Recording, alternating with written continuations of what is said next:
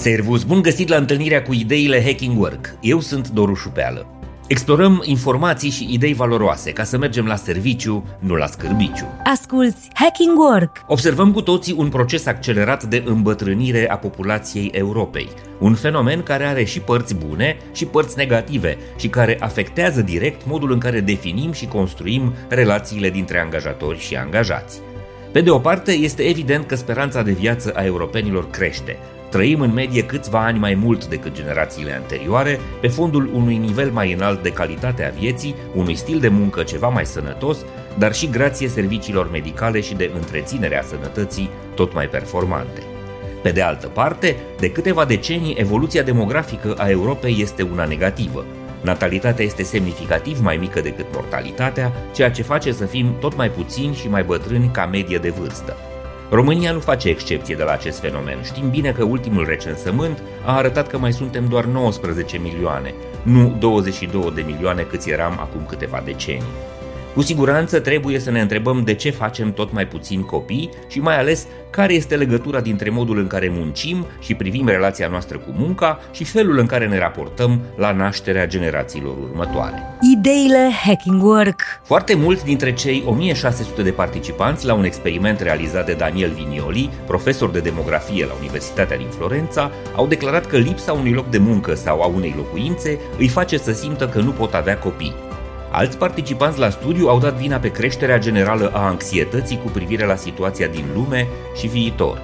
Un alt studiu recent arată că persoanele cu ocupații cu risc mare de automatizare sunt mai predispuse să amâne să facă copii decât cele cu profesii mai stabile.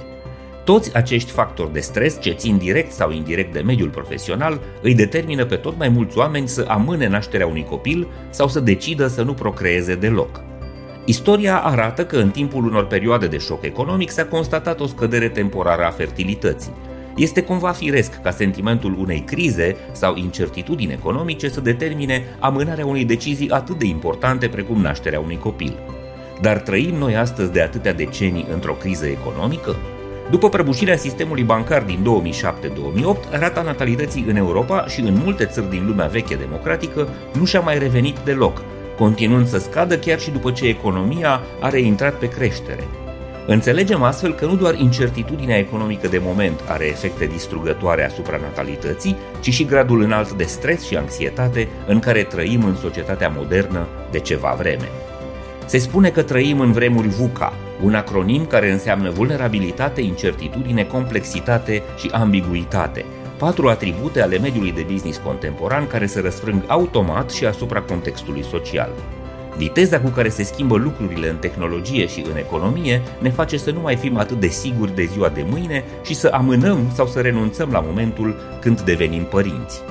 Schimbările structurale din piața muncii îi forțează pe oameni să se recalifice și să se aventureze profesional în noi domenii, iar energia investită în evoluția profesională este furată din energia pe care ar trebui să o investească în interiorul familiilor lor.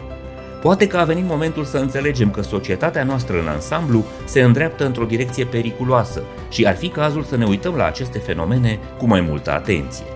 Acum sacrificăm viitorul societății și familiilor de dragul unui viitor care pare mai stringent și mai imediat, al afacerilor și profesiilor.